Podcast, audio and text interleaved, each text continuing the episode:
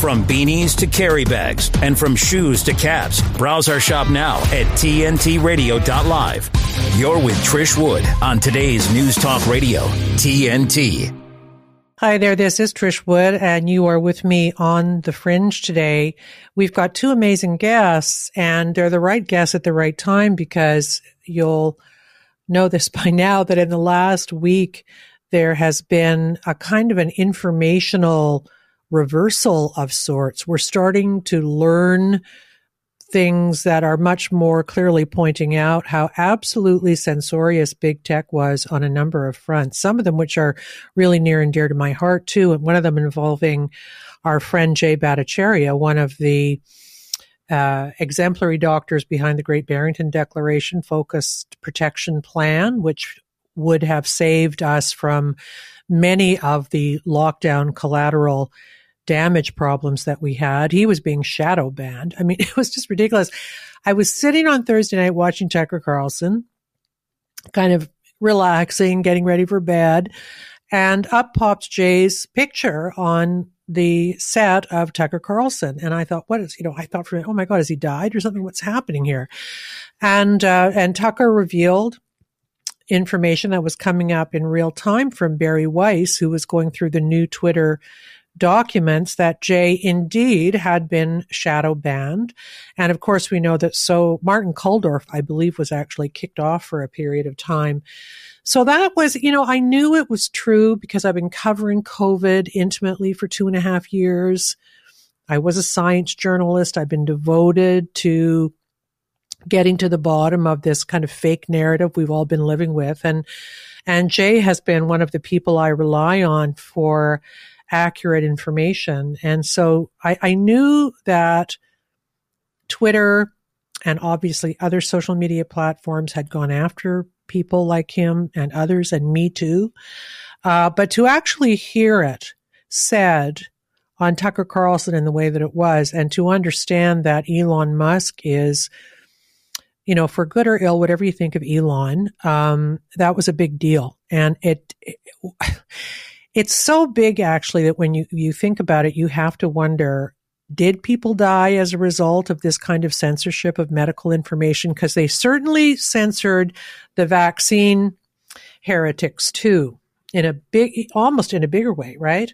And so what we know about a lot of the censoring they were doing at big tech likely at the behest of the government, which we're going to find out more about in hour two, because I've got Jeanine Younes, who is one of the lawyers involved in the lawsuit started by two American attorneys general to depose Tony Fauci and find out exactly how much manipulation was going on. So we're going to talk about that in hour two. But, um, but obviously there was some I, we know from emails that there was some manipulation going on at the highest levels of the public health establishment, namely Fauci's office, to smear the Great Barrington people, not on the basis of what they were proposing. It was a smear. And oddly, uh, the smear used against them is one of the reasons I have fringe in my title, why I say we're on the fringe, because as you may know by now, uh, Fauci and Francis Collins accused the Great Barrington dogs of being fringe doctors, which like Oxford, Stanford, uh, Harvard, hardly, right? Um, so being on, and then, then of course Trudeau called our trucker convoy people that too, which was absurd. There were like millions of people supporting them, hardly fringe. So that's why I incorporated it into the title of this show. But to see that kind of unearthed uh, in the way that it was, was um, it was pretty breathtaking, right? That I'm assuming, I mean, I'm, I'm sure this is true that people likely died as a result of the other side of the scientific argument being quashed by government, big science, and big tech. This is not a small thing. And so we're going to focus on that today. I've got Karen Hunt on in the first hour. She's a, a friend of the show and someone I know our listeners and indeed the other hosts, everybody here at TNT enjoys Karen because she's she's a, a, a broad thinker. She knows a lot about a lot of things, and she puts it into a cultural context that kind of reflects the way we live right now, which is almost in a constant state of um, of being unsettled, right? I mean, we knew that this news might come. We hoped that these people might be exposed and then it happens and you're like, wow, you know, for two and a half years, they've been gaslighting us, right? At the highest levels of public health, they've been gaslighting us and going after people who had maybe a different opinion, for sure a different opinion, but it was an opinion, uh, much more widely held than they let us know. And, um, widely held based on science. So that's what we're doing today and it's going to be a really great show. Um, the other thing that happened in this kind of informational tsunami that came at us last week, this is huge in my view. And of course, nobody in legacy media is even talking about it. A whistleblower um, who worked for EcoHealth, which was funded by the NIH and Tony Fauci, is now saying, full stop, not fudging it, COVID leaked from the Wuhan lab, which we all kind of knew anyway, right? No, only fools would even try to try to uh, dispute that now. But the, here's what's interesting about that. You know, these bits of information come out at times when nobody's suspecting it, right? The lab leak theory has kind of fallen away from the, the public discourse right now. So that's kind of how they get away with it. But if you take what they now say is sort of the 30,000 foot view of this story, meaning you back up and say, what does this actually mean? If you think about it, again, it's like the Twitter files. It's breathtaking when you think about the repercussions of what has happened here. Number one, it means that Tony Fauci lied under oath, said he wasn't funding it, said it didn't come from a lab, blah, blah, blah, when he was being, uh, um, questioned by Rand Paul. Uh, that's what he said. But but even more than that, even more than the cover up around it, is the idea that the guy who was running essentially the world's response to COVID virus, uh, hand in hand with the World Health Organization, who I have limited respect for, was in a sense partially responsible for the virus being unleashed on the world and all the people who died of it, right? I mean, you cannot make this stuff up, people. It's insane. And legacy media now is so corrupt. They should be, they should be lining up outside Fauci's house, wherever he lives, Virginia or wherever, and demanding answers. But you know what happened? I don't know if you saw this or not, but when Karine Jean Pierre at his, at Fauci's last um, news conference at the White House, this um, African reporter, and I mean from an African country, um, with a French accent, whose name I've forgotten, but he was terrific. He got up and he knows he's smart. He's a he's a real reporter. He knows the only question for Tony Fauci on Tony Fauci's last day of work is, did the virus come from a lab you were funding? Full stop. That's it. That's a bit. And Karine Jean Pierre shut that line of questioning down. Can you imagine that? She just, she said, no, you can't. Uh. And I will tell you this from my days as a reporter. In the olden days, when we were all doing our jobs, we would have gotten together in a bunch, in a cluster, in a scrum, and everybody called upon after the person who was shut down would ask the same question. So they couldn't run from it. Get it? But they don't do that anymore. He was an outlier that he was asking this hard question because the media in DC, certainly the White House press corps, who suck up to Biden, except for this African gentleman and Peter Doocy, don't ask them any hard questions. They like, actually, Karine Jean Pierre has lied so many times in that room that in the olden days, they would have, the press corps would have gone on strike and refused to work until they replaced her because, you know, back in the day, everybody spun, politicians all lied a little bit, but now it's like they're so obviously lying and getting away with it that, um, you know, this would never have been allowed 15 or 20 years ago. Never. She wouldn't have been able to stay in the job. But now they're just all on the same side, aren't they? the only person who got hassled was Trump and his and his uh, spokespeople in that in that room. So, yeah, we it's that's why what happened this week was so important that we have this the lab story now confirmed by someone who worked at EcoHealth, the place that NIH was funding, who was in turn funding the Wuhan lab. and these Twitter files all coming up. Obviously, last week it was the Hunter Biden laptop story, which I, I talked about a bit, but but now they're doing some work on the on the COVID um, the COVID censorship. Now, I'm just going to say this one thing, not to be mean, because I admire Bari Weiss. I think she's a courageous human being, and I admire Matt Taibbi, who I've had on my show. I don't think they should be vetting the COVID docs because even great journalists like that got COVID wrong. Bari got it wrong and Matt got it wrong. And I don't fault them for that. They know all kinds of stuff about the world and politics and and the national security state that I don't know, which is why I would never vet national security documents. I would say, no, no, it's not me. But on the COVID story, after two and a half years of working on it, I can tell you Bari and Matt are not the right people. You know, they may think the vaccines are wonderful, as most people kind of at that level have done, even if they're educated and good reporters. So I hope that Elon, are you listening?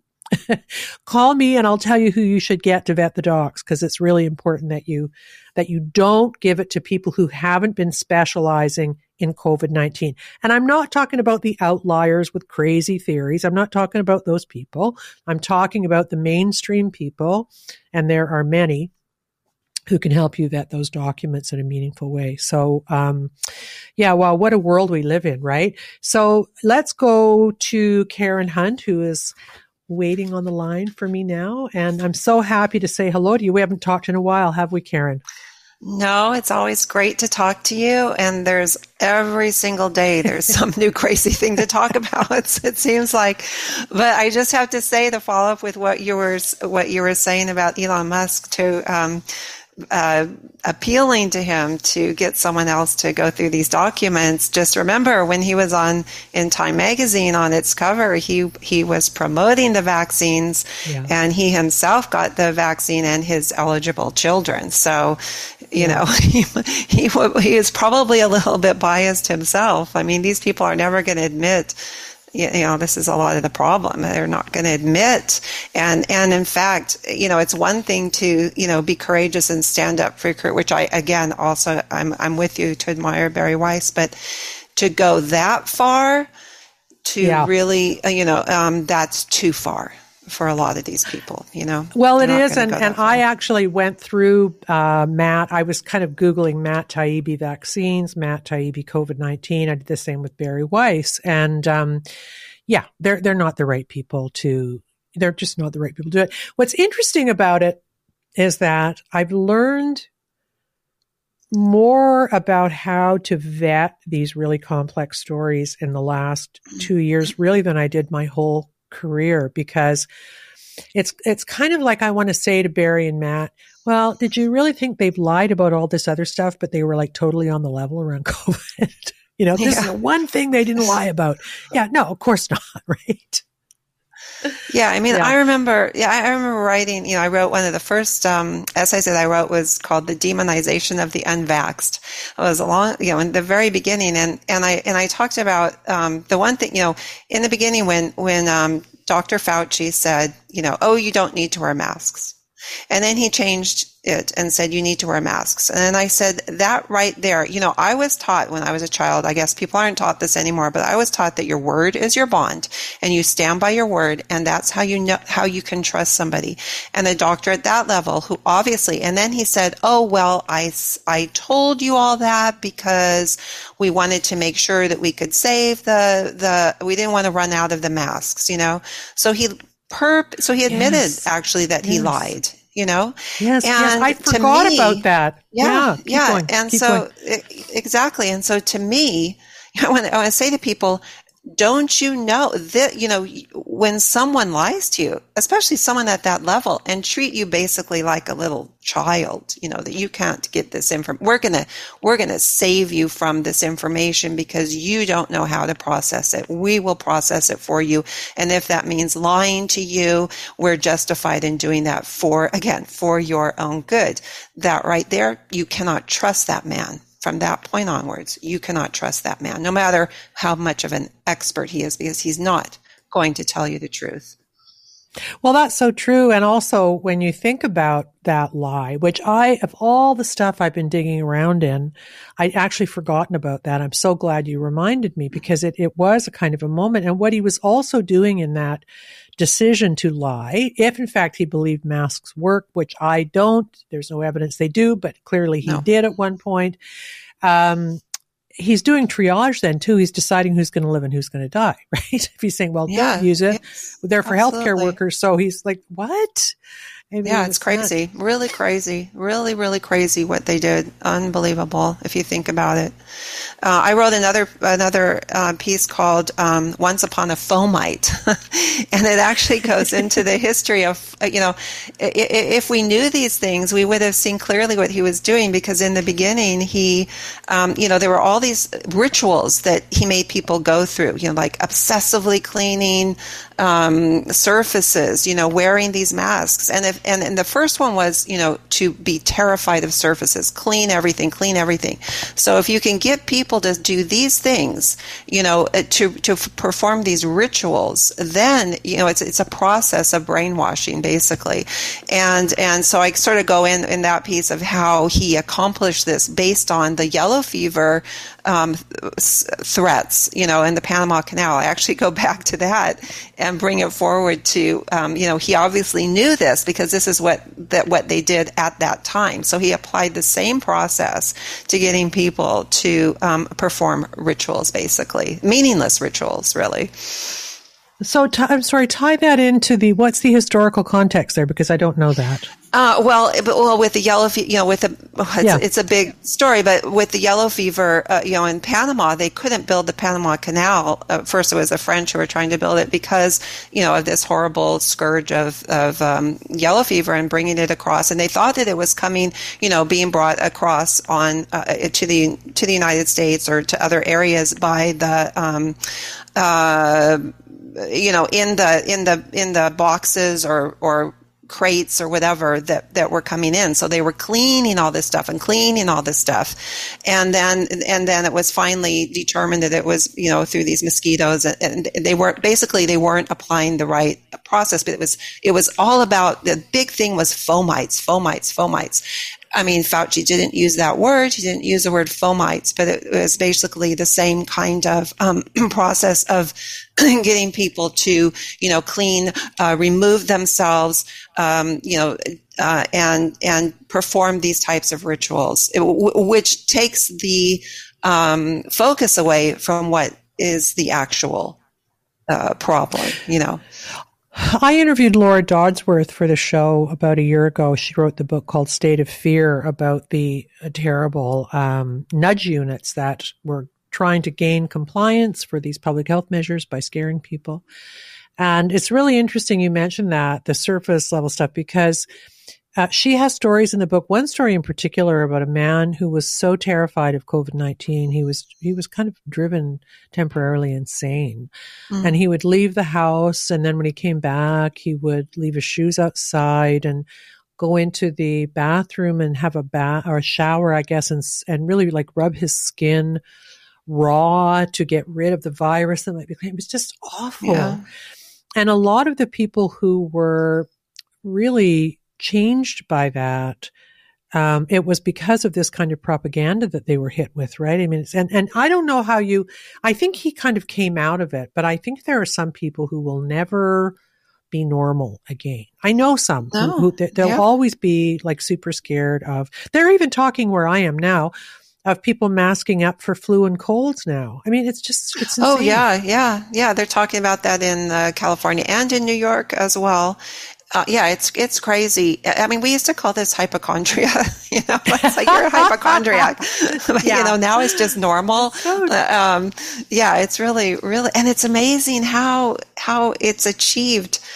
Um, you know, really you know, by you know, um, getting into people's heads with sto- with stories, with scary stories, stories you know, yeah. um, kind of takes you back to your childhood almost, you know, and scary stories and and um, it's quite amazing how yeah i heard people that would you know i always was hearing stories of people they would take their clothes off in the garage, you yes. know, put them in, yeah, and then go inside and take a shower and, and not even like saying how, oh, you should never sit on your bed in the clothes that you've been wearing when you, I mean, literally things like that. I mean, I, I take yeah. my shoes off when I go in the house, you know, but I mean, yeah. you take off all, I mean, it's really, they, they really did a number and they did it really quite well. I mean, you can't say they didn't succeed. They did. They did succeed. I, I actually interviewed um, Aaron Kheriaty. Uh, maybe it might have been yesterday, I think, yeah. And uh, for this week's show, the Trish Wood is Critical podcast, and um, we were talking about the levels of of kind of mental illness that were mm. caused by by their approach and um, and we discussed even my own because I still haven't completely climbed out of the pit. So I want to tell you what he said about it, and we'll do mm-hmm. that when we come back after a, a break. We'll be back in a mo with Karen Hunt. Hrvoje Morich on TNT Radio. Three people have been killed, and at least two nuclear capable bombers were likely damaged in separate blasts at two Russian airfields. Two Tu 95 long range strategic nuclear bombers were damaged by a drone that fell on the runway at the Engels airfield in western Russia's Saratov region. So drone warfare. Skynet is becoming self-aware. I think more and more we're going to begin to see countries utilizing, testing, you know, kamikaze drones, drone swarms. Uh, we have drone Blackhawk helicopters now that don't need uh, humans on board. Uh, all sorts of, you know, self-driving tanks and that sort of stuff. So it's it's only a matter of time, but it's it's war. That's the name of the game. Hrvoje Morich on today's News Talk Radio, TNT. A deadly virus emanating from Wuhan, China is sweeping across the globe. Something is off. The disease caused by the novel coronavirus has been titled COVID 19. What we're being told doesn't add up. so important in this crisis that we in that people Congress passes a multi-billion dollar bill that will bring There is no cure, and no way to treat this illness. All we can do is wait for a vaccine. All we can, all do, we can do, all we can do is wait for a vaccine.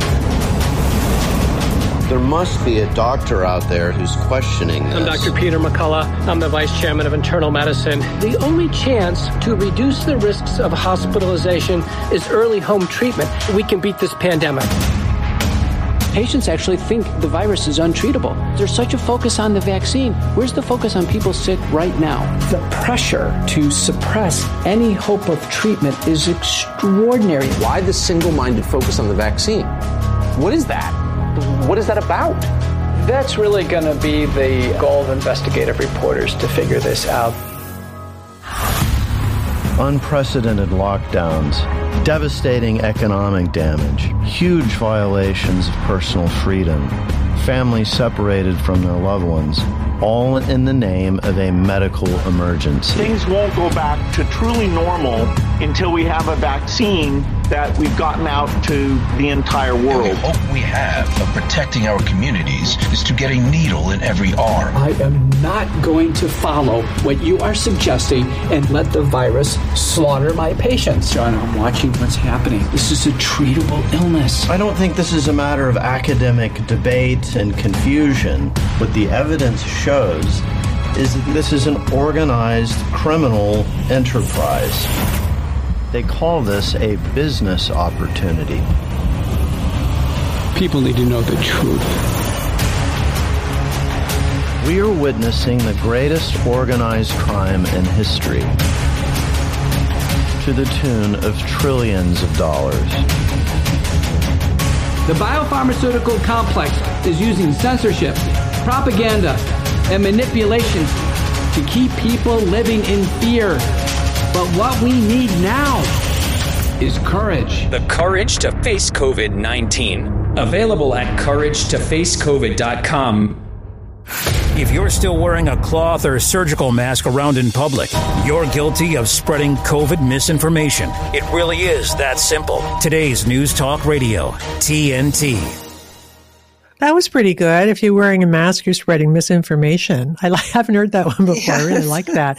And listening to those, all those clips, wow, like I'm yeah. freaked out. Like I, with the tension track behind it, I'm like, ah, you know, that's what we just all lived through. So exactly. The PTSD. I know. PTSD. Yeah. So, so let's talk a little bit about, um, about the the Andrew Dr. Andrew Huff and the EcoHealth thing. Like I, I just mm-hmm. I, I am completely having cognitive dissonance here. This should be the biggest story in the whole world, maybe right now. And uh, whistleblower, yeah, it was. I mean, and nobody is really talking about it, and nobody's really thinking about it. So, what was your take when you when you read the whistleblower story? Well, I. Uh you know, it, it, it's interesting all these things coming out, and the, it, nothing ever seems. The, the, thing that's craziest to me is that nothing ever seems to matter. You know, so yes. so this yeah. this has come out, and you and you really can start. You know, because I've been writing about all this stuff for a long time, and it's pretty mind blowing there's such an interconnected web of deceit and corruption.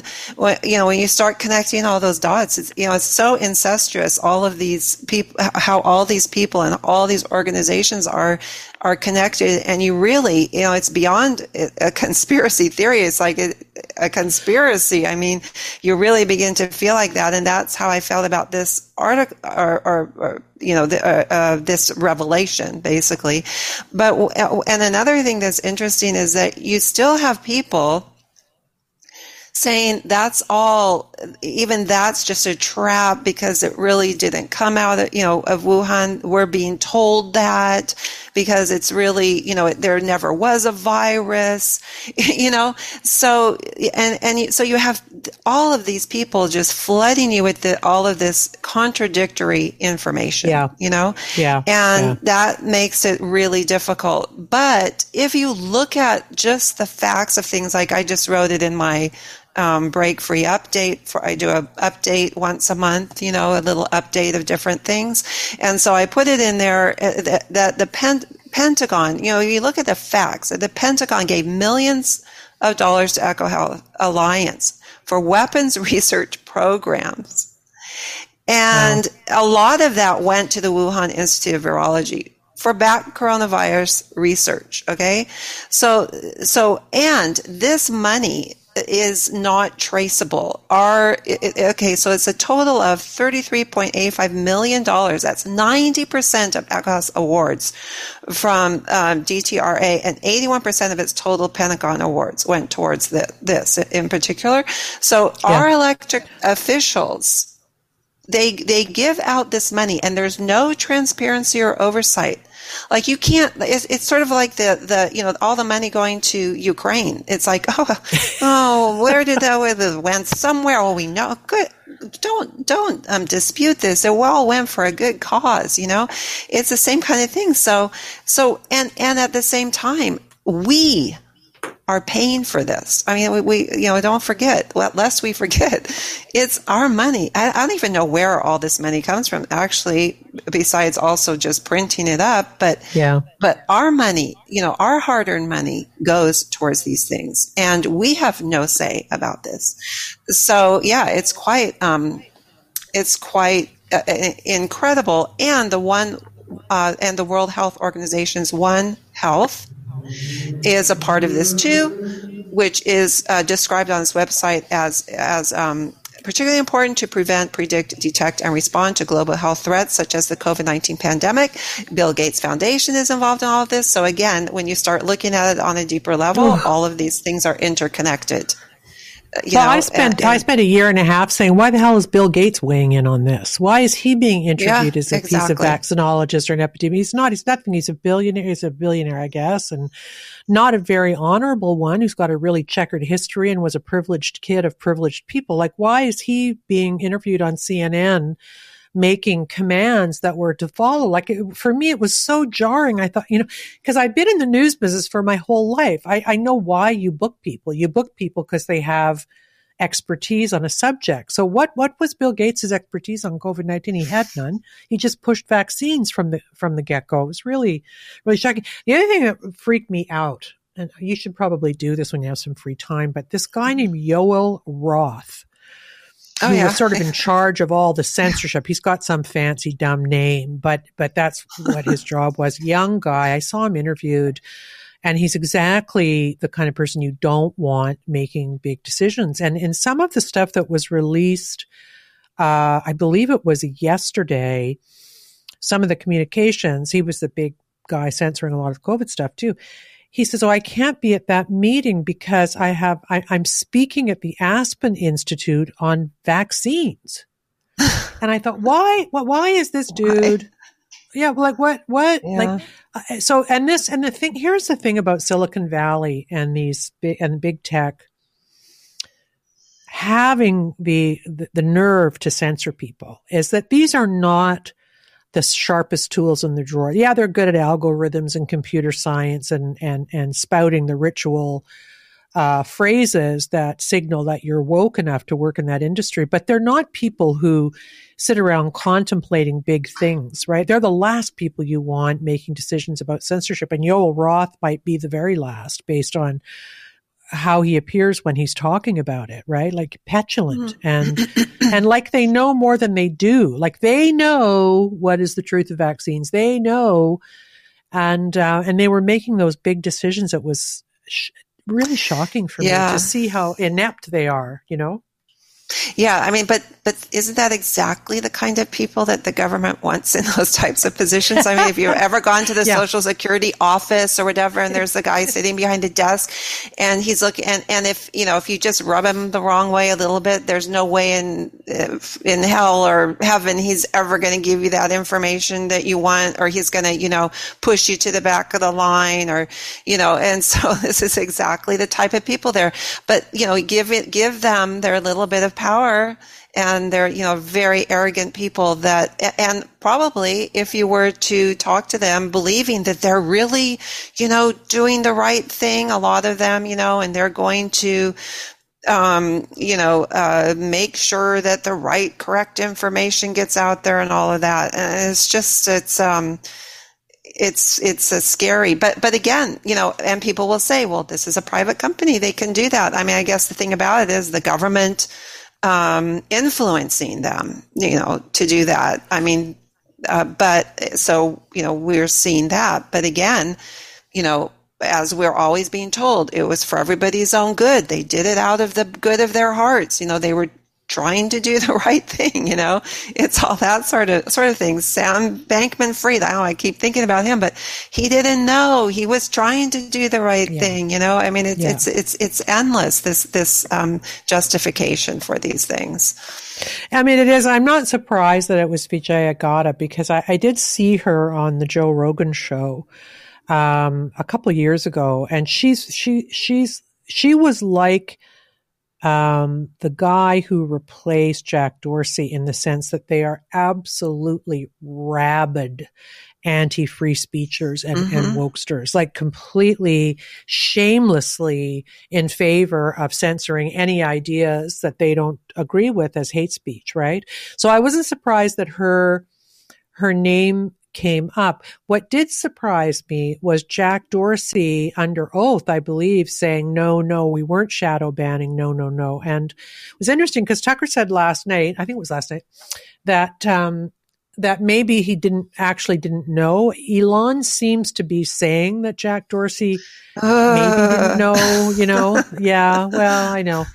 But but but you know, he I don't know, like he either Jack Dorsey is so like he's really out there, right? He does he's one of these he takes an ice bath and he you know, he only eats like one small meal a day and he's always got like a dumb knit beanie on because he wants to be cool. Like he's just, I think he's kind of out there. And I think it's possible maybe he didn't know. Maybe Vijaya Gadde was actually running. I don't know.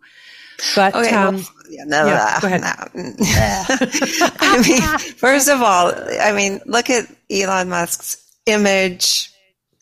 Sleeps on the floor. You know, he's doesn't own any. You know, it's, it's, I mean, I know. Anyway, I don't want to get, but I mean, I know people who worked in those Tesla offices. I mean, it's like the just a nightmarish person to work for. You don't dare criticize him, you know? Yeah. That's yeah. his big thing. Now, so to say Jack Dorsey did, knew nothing, and this is a narrative, every time I hear something like this across the board, everybody's saying the same thing. Yeah. Uh, uh, uh, uh. You know, my little, uh, antenna raises Yeah. off, raises up and, uh, red flags go off all over the place. I mean, Yeah. I mean, and again, that's his, oh, wow. Yeah. Everybody knows he takes ice baths. He's out there. He's like, uh, he doesn't know. He's just wandering around meditating. Yeah. like- but, but actually, if that's the case, if that were the case, isn't he even more responsible? you know, you could look at it that way Yeah. too. Couldn't Yeah, he have known what his own company was doing? So, um, you know, and, and he didn't know that all these people were being censored and that this was, you know, I, I find that very, very hard to believe. So, It's tough to swallow. yeah, It is and, and he and his company, you know, I haven't written anything yet about Block, him being Blockhead, Elon Musk being head twit, but um, you know, he calls himself Blockhead of his company that used to be called Square, now it's Block. Uh, very Ah. well. It will be very interesting to see what happens with this company because he's been um, you know, and Bitcoin. And because I also write a lot about Bitcoin and crypt- cryptocurrency and sort of how that's all unfolding. So let's just see what happens there, you know, with, with that and um, with his company and the government. It's really interesting. Like you almost have to pick your lane these days, right? Like I, I can't be as smart as you on the stuff that you're smart about because it would take me all day to do, to do, to be that smart. Yeah. It's so interesting, right? And it's like what I was saying about Bari Weiss and Matt Taibbi. They're terrific, but they don't know enough about COVID to be doing the COVID documents. They really don't. And so, you know, it's really, even if you're a critical thinker, you know, as we all are, as those two are, it's really hard to, keep up with the the kind of onslaught, the fire hose of stuff that's coming at us all the time. Uh, It's we'll be back in a minute. Yeah, it is impossible. We'll be back in a minute, Karen, and uh, we're just going to take a break. Hollywood goes bonkers on climate yet again. From Washington, D.C., this is the Morano Minute with your host, TNT Radio's Marc Morano. Disney star actress Bette Midler goes on climate rant. Quote, I have done my part. I bathe once a month. F you, unquote. So we're saved. Bette Midler bathes once a month. The planet is healing. Hollywood actor Ed Norton hits out at non sustainable luxury tourism, urges certified standards of sustainability in tourism. Or put another way, restrict more people from traveling by making it more expensive. Actor Norton also lamented the number of people who get on planes. He may as well have just said only important wealthy people should be allowed to fly. But kudos to comedian Bill Maher, who declared that teenagers worried about climate should shut the bleep up. You're using cars as much as we did, Maher said. Maher also praised private jets. Quote, the only people who don't like private are the ones who can't. Now that's my favorite kind of Hollywood liberal. Honest, frank, and willing to say it like it is. This is Marc Morano for the Morano Minute on TNT Radio. Not completing high school is more of a social thing than it was an academic thing. Even though all these years have passed, I still had that longing to have my diploma. At age 30, Carissa finished her high school diploma. If you're even considering getting your high school diploma, you can do it. No one gets a diploma alone. If you're thinking of finishing your high school diploma, you have help. Find free adult education classes near you at finishyourdiploma.org. That's finishyourdiploma.org. Brought to you by the Dollar General Literacy Foundation and the Ad Council. Elon Musk says Twitter's censorship of the Hunter Biden laptop story was the definition of election interference and that the firm was acting as an arm of the DNC. We mandate that the truth be told. Today's News Talk, TNT Radio. I totally agree with what, what Elon said there. You know what I like about Elon or Elon is his mother. yeah, she's Musk. quite something, isn't she? I want to Yeah, be her when I'm her, her age, and I think I'm still a little bit younger than her. So, I know, but I do too. And I'm not that much younger than her, but you know, she's beautiful. She's stylish. She's modeling, I think at the age of like 75 or something. Yeah. She's really cool. So that's something to shoot for, isn't it? I don't know how she stays so thin. Right. That's well, like, you know, she's got a lot of work done and a lot of money, and it's sort of like Jane Fonda. I have a grudging respect for her. You know, I mean, man, what a fight! Like she, she just keeps going and fixing her face and everything. And you know, it's like uh, it's quite incredible. Really, I have to It admire quite- it.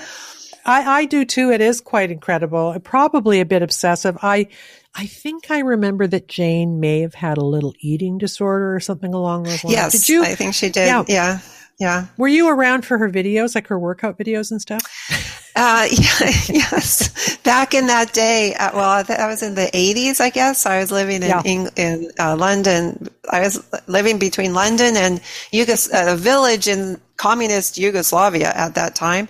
But um, so I didn't see them as much there as I, w- I, I would have probably if I lived in the United States. But yeah, I do remember them. I think that You was in the 80s. Or was it in the actually say- 90s? Maybe the 90s. Well, I think it don't know. was. Well, I'm trying to. No, I think it was the 80s actually, because Yeah. I think I, that's when I sort of got hooked on aerobics, and I have to say, good on her for doing that too, right? Yeah. Because it did inspire us all to go to those classes and you know get in shape and stuff. It was sort of sort of good. Can I broach Harry and Meghan with you? I know you haven't written about it yet, but are you following it? This is not. all? This is not one of my major topics. I know. But I'll have I a know go. you're a serious I'll have person. a go with it. okay. Well, here's here's what I think about it, and I I am a bit of a monarchist, which I don't try to explain or justify. It's a belief system I have as a Canadian. I like the buildings, I like the paintings, I love the Queen, blah blah blah blah. Right? I can't, but I can't defend it. It's just my thing, right? Um, having said that, what that means is that I've been kind of deep diving this this series and the response to it, and what what I can say seriously about it beyond the um, you know the kind of gossipy, fun stuff about it is that a I think Meghan is probably a pure psychopath, but and that okay, he's I'll agree with you there. yeah, and then he's really weak. Um, Uh-huh. But but the bigger story about the story is that is how lame mainstream media is about them. Right, you can really see a difference between how this. Um, how- how they in general and then this this um, uh, Netflix series specifically has been treated in in Britain of course they're furious Mhm. because they've been cataloging her lies and in, in America, to a large degree, people like Gail Kicker saying, "Oh, they're getting to speak their truth," and so, and it's like, I, I, it, it, it is exemplary to me of if you cloak yourself in enough victimhood, truth is irrelevant, and that's what's happened here. Like I know Mm. after Oprah, people said she told like eight demonstrable lies, in there, and and they sort of documented them. She also said on the on her podcast that they were dancing for her in the streets of Cape Town like they did for Nelson Mandela when he was reversed. I'm like, really? Oh my You know, goodness. I know. So that's nonsense. But the, the people, there's a kind of a cult like uh, Meghan and Harry bunch on social media and elsewhere who will never think they're anything but perfect. And it kind of reflects the tribalism around politics these days too, right? I mean, there are people who think Joe Biden is not an aging, demented lunatic, right? Even though the evidence suggests he is. And it's because of this kind of tribalism. And Harry and Meghan kind of reflect that for me, and the coverage of them does as well. Yeah. Yeah. Well, the whole thing about your truth, you know, uh, well, there's no longer truth, you know. Yeah. I mean, how dare you suggest that there might be some overarching, you know, actual truth and don't, um, you know, don't tr- deny my truth. I am supposed to, you know, um, acknowledge your truth because otherwise I will, you know, hurt your feelings and, you know, everything's about uh, emotionalism now. So, yeah, so Yes. there's a whole thing. Yeah, er, you know, we, we react emotionally to things, and that's part of, you know, like when you were talking about um, how hard it is to absorb all these different stories. it- It's done on purpose. That you know, like I write essays and people in the beginning told me don't do that because they're too long. Nobody will ever read them. And i said well i'm going to keep doing it because it's my conviction that um, you know I, I want to write things and actually tell a story and tell something in depth rather than 50 million different things and so that people will think that they've actually learned something when they've learned nothing you know? Um, Right. it's like if, if for like if you focus on Anthony Fauci, you know, just telling that lie about masks, you don't have to tell a million different stories about it. You just have to tell that tell that one and go in depth and why he did that. And then you know every you know you know everything from there but then you immediately are getting distracted. So you know that's why the stories about uh, Meghan and Harry you know it's fluff and people enjoy it. But um, I have a good good story about that. Um, my daughter was actually born uh, in London in the same ho- hospital, St. Mary's, as William on the same weekend as he was born. Wow. yeah, isn't that crazy? So I was in the hospital there. I mean, obviously, I was in a different part of the hospital than than um, you know than than she was. Than Diana. Um, Yeah. and Diana was, yeah, but you know, she, but I saw them go in and I would see Charles go in. Like I was in a dorm with all these other women and, um, eh, you know, and, and, and, and, Yeah. I mean, it's crazy. I can't go into everything, but that was crazy. Even being in that hospital was a crazy experience. But, um, and and we would like run to the window and look. Oh, look, there he is, you know. And um, and then when and then when William was born, um, he gave us all a, a, a rose. Everybody, every woman that had a baby in there was uh, given a rose. Um, so anyway, so I feel very connected to the royal family, you know. Yeah. And thinking, oh, but you know, who knew at that time the reality of of Diana's life. You know, we didn't know, you know, so that's another thing. You're just like looking at her as like this princess and this wonderful life. And it's so amazing. And then I was little in, I think, I, yeah, and I was in, um, I, I was in Slovenia when, um, when she died. And I mean, so being, you know, at least in Europe, that part of the world, it was quite so just unbelievably horrific. So, yeah, so, you know, probably Harry's, you know, who knows what damage has gone on in his life, you know, all of them. But you do think of the, of the royal family as this state, you know, as something solid and strong. Yeah. And I think that's why they, you know, to, to bring, to bring it down, um, sort of lead, especially for, for, for people in the UK, you know, it, it, it leaves them so lost. And you can see how lost that country is now, you know. So, yeah. A very interesting. Yeah, I heard. Well, the Queen's death was obviously I was quite quite upset by it, just Yeah. because she's been around forever, and we used to sing "God Save the Queen," and her picture was in our change lockers in schools here and stuff. But but the Diana thing is quite interesting because I like like you, I remember exactly where I was when I found out that she had died in the Alma Tunnel or on the way to the hospital. No, no, I think she actually died in the hospital. But Yeah, she died in the coming hospital. back, yeah. yeah, from Yeah. the Alma Tunnel. But but but she but and I actually predicted it because they the guy there was a guy working for Newsweek in Paris, and I remember I was watching the coverage overnight. Um, and he came out and he said they have an announcement at seven o'clock in the morning Paris time, right? And I turned to the person I was with and I said, "She's dead." And and he said, "Why are you saying that?" And I'm saying because seven o'clock is very likely the staff change, and it means that they, if she's died, they can't keep it a secret anymore. So they're buying time, like they're, Oh. and that's actually what happened, right? That Philip had flown over and uh, Paul Burrell brought her clothes so they could dress the body and all that sort of stuff. And indeed, at 7 a.m. Paris time, they announced that she died. And I remember that so, so very Hmm. clearly. But then I went off on a shoot with a woman I admire very much, Michelle Mativier, who was my producer on some of this investigative work. And uh, we were driving along, these two feminists driving along in the crew van off to do some investigative shoot. And we started talking about Diana and Michelle and I were crying. And the, the, the men in the crew were like, what is up with you guys? Like, she's like, you're feminist. She's like a blonde haired princess. Why are you c- crying in the back of the van? And I couldn't really put my finger on it, but there was something about her that appealed to all women. I think even Yeah. feminists kind Mhm. of believe in fairy tales and maybe we do. And she seemed pretty and kind and certainly didn't deserve, you know, what happened to her. But it's amazing the, the uh, impact she had on people who you would not have thought would be so impacted by her death in that way. It was really quite something, wasn't it?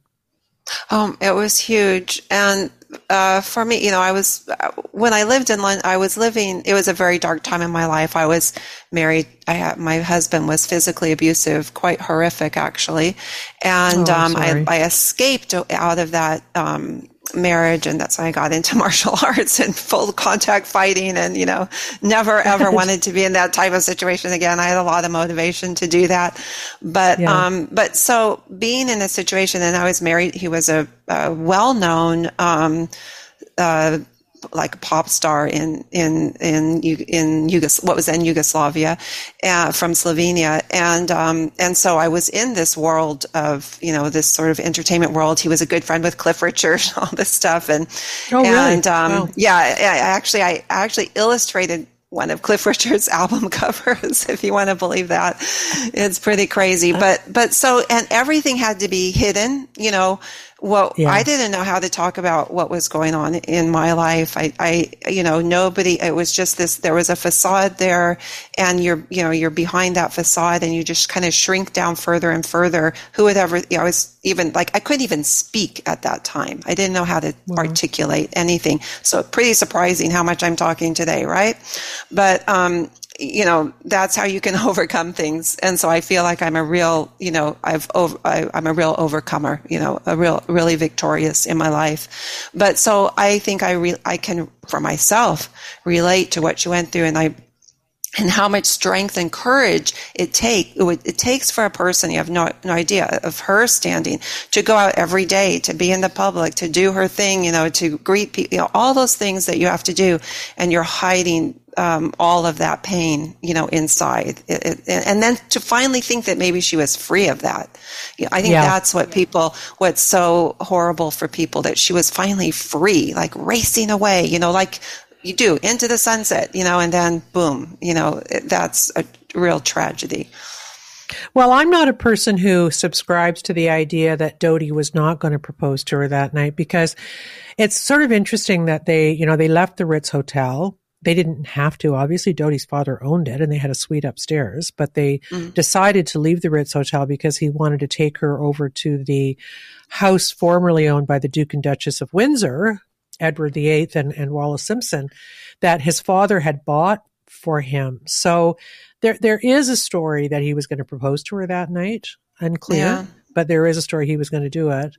Um, and I also don't subscribe to the idea that the, the media killed Diana either. I mean, I, I think it was irresponsible for the paparazzis to chase the car, but that's not why it crashed. And he was drunk and she wasn't wearing a seatbelt. And, and, and this is what I think about all of the rich people and the movie stars who bitch about having their picture taken by mm-hmm. paparazzis, right? I'm sorry, you live in a $10 million house because people want to take your picture. You don't get privacy too. And I often wonder what would have happened if Dodi had had the wherewithal because we knew about Dodi and Diana by then. They'd already taken pictures of Yeah. them together on the Jonikal, his father's big boat. But I want, you know, if, if they just stood in front of the Ritz and said, Hey guys, here, we're going to stand here for five minutes, get your shots, and then please leave us alone, right? That's what he should have done instead of this Mhm. crazy chase through the streets of Paris. But, but that's not the story we're allowed to talk about, right? Again, there's a myth that she was hounded to death and the media were Yeah. responsible. But uh, that's more, not, that's more. what We do love our conspiracy theories. Yeah, they they yeah. arise around all kinds of things, and people love to speculate. But we'll, you know, and, and we'll never know, uh, you know, the the truth of the, the what goes on behind the scenes of of so many things. You know, so. Um, no, and we but- have to live with that kind of um, insecurity, don't we? I mean, it's tough. It's tough to not know stuff. Yeah. That's against my Yeah. nature. I Mine too. to know things. Yeah, no, I I know. know. so I, I'm really, I, I don't want to get into a big kind of current affairs thing because we're just ending now. I'm, I'm much more interested in ending with you on that's such an interesting story about being in an abusive mm-hmm. relationship. I grew up in an abusive household too. It was pretty awful and obviously I've overcome it. Um, and alcoholism too. Um, mm. and I, I'm just wondering what advice you would give to, to people stuck in those situations. What would you say to them about having hope and, and getting out of it? We've got like a minute and a half. Yeah, you know, I, it's interesting because I just wrote a little bit about it in this latest piece that I just published this morning, which is called "The Truth of uh, the Truth of Luciferus," actually. But but I talk a little bit about it, um, and um, you know, one of the things that I had to realize was that, and it's it sounds a little bit harsh, but I don't mean it in that way. Is that I am responsible for me. You know, we're all responsible for ourselves, and I was, and I kind of put myself in that um, situation, in that prison. You know, we put ourselves in these prisons, and I had to get myself out of it. And the, and advice that people gave me, like the Christian advice was, you know, it was all wrong. The advice that I was given, um, but it, to, to to have to have the courage to believe that you can you can leave because yeah. I didn't believe I could. And I didn't yeah. know how to open my mouth to talk to somebody. And it was my sister who called me one day and said, is he abusing you? You know, uh, that where I finally was able to say, all I had to do was say yes. I didn't have to initiate anything. So I, I would also encourage people, like, if you think anybody's in a situation like that, don't, you know, hold, you know, help them, you know, because so many people did not help me. They just chose to ignore it, you know, and so I felt very alone. But so, yeah, to find that strength to get the, also get the help that you need. Oh, there's so much that could be said about it. Well, look, I'm so grateful to you for your generosity about that too. It makes a difference, I think, when we talk about these things. So, mm-hmm. thanks very much, Karen Hunt. We'll talk again soon. And um, I want to just, all right, if before we leave, I just want to say if you missed your favorite TNT radio show or interview, simply listen back when you want, wherever you want. And you can reach me at trishwood at tntradio.live. See you in a minute.